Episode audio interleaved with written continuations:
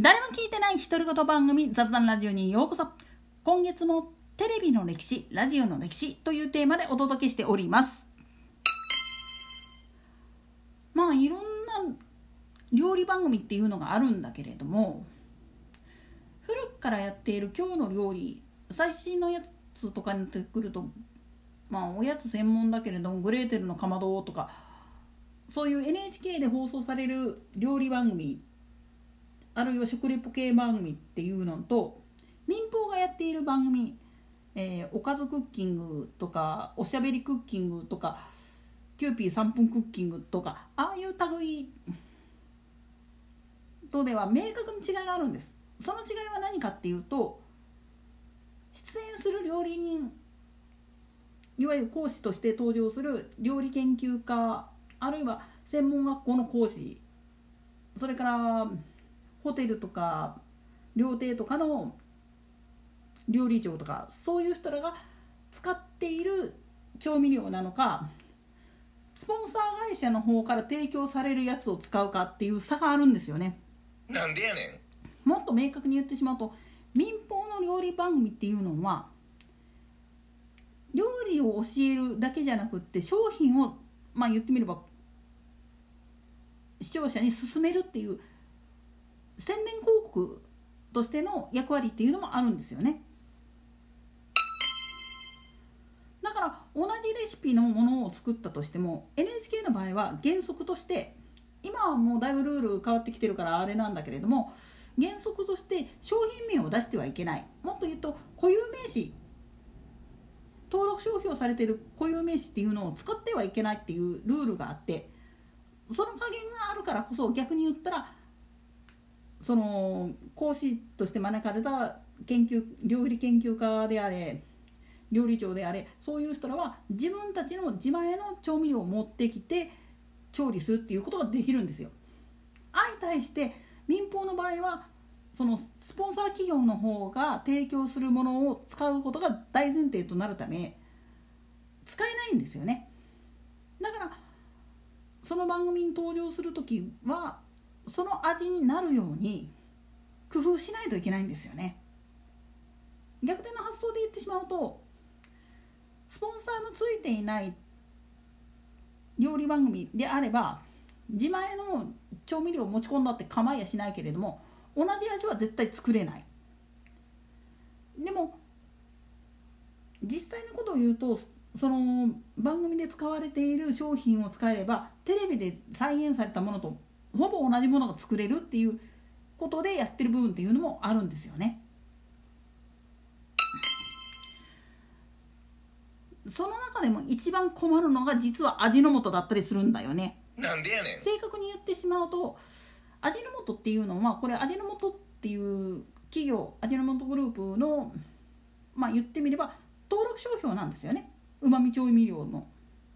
今これうまみ調味料って言ってるけれどもかつて NHK はこれ言葉がないからどうしようっていうふうになった時に化学調味料っていうふうに化学調味料っていうふうに表記してたんですよ。でもこれもう実際にあの味の素の公式のホームページ見てもらったら分かると思うんだけれども原材料を知らずに自称ナチュラリストっていうのが化学調味料いくら言って猛抗議したもんだからそれで一時本当にある意味あれ味の素グループさん発揮して営業妨害食らったような部分があるんですよね。なんでやねんそれこそ本当にね科学っていう文字を使うことによって化学っていう文字を使うことによって石油製品とか鉱物資源を、まあ、言ってみれば何らかの方法で化学反応を起こして化学反応を起こして作ったものだっていうイメージで言われるもんだからそれでまあ言ってみると困ったもんだというふうになったんで公開してるんですよね。だから自分のところの商品を CM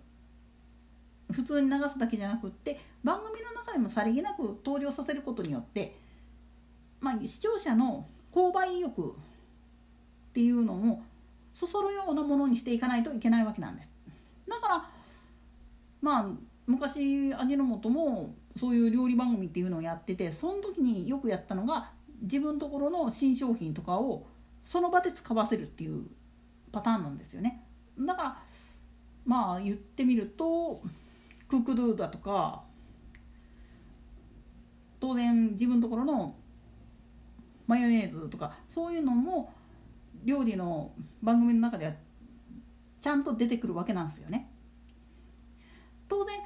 キューピーであればさっきも言ったようにキューピーマヨネーズドレッシングで青旗のジャム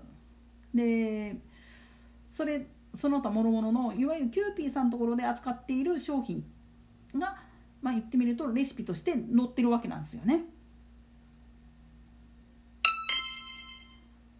けど食レポ系番組なんざになってくると札幌ビールだとかサントリーなんかがやってるような番組なんかになってくると最後の食事シーン実食のシーンなんかで登場する飲み物っていうのは自社製品のビールであったりだとかウイスキーブランデーだったりするんですよね。あ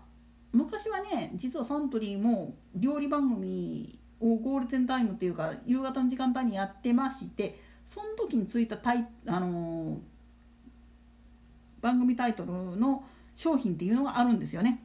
なんでやねん今でもあの業務スーパーとかに行ったりすると売っているクッキングワイン料理天国って言うんだけどあれは実はもともとは TBS でやってた番組の名前なんですよねそれがまあ、まあ、言ってみるとクッキングワインの商標として今は使われてるんですよ。だからサントリーでやってた番組の場合はその種類に関してはもう本当にサントリーの製品がメインだったんですよね。とはいえ最近はまあ言ってみるとテレビのそういう料理の専門番組よりも情報番組の方で YouTube で上がってましたよクックパッドで上がってましたよって言ってそっちのユーザーさんの紹介する機会っていうのが増えちゃったこともあってどれが本当の料理番組だおいっていうのがちょっと多くなっちゃってるんですよね。ただやっぱり今でも食のまあ言ってみれば探求っていうのは続いてるわけでありそれは普遍的なんだなって思うんですそして多分おそらくだけれども最後まで生き残る番組はこれと焦点ぐらいじゃないのかなと。なんでやねん。要するに普遍的なテーマっていうのはみんな知りたいですから。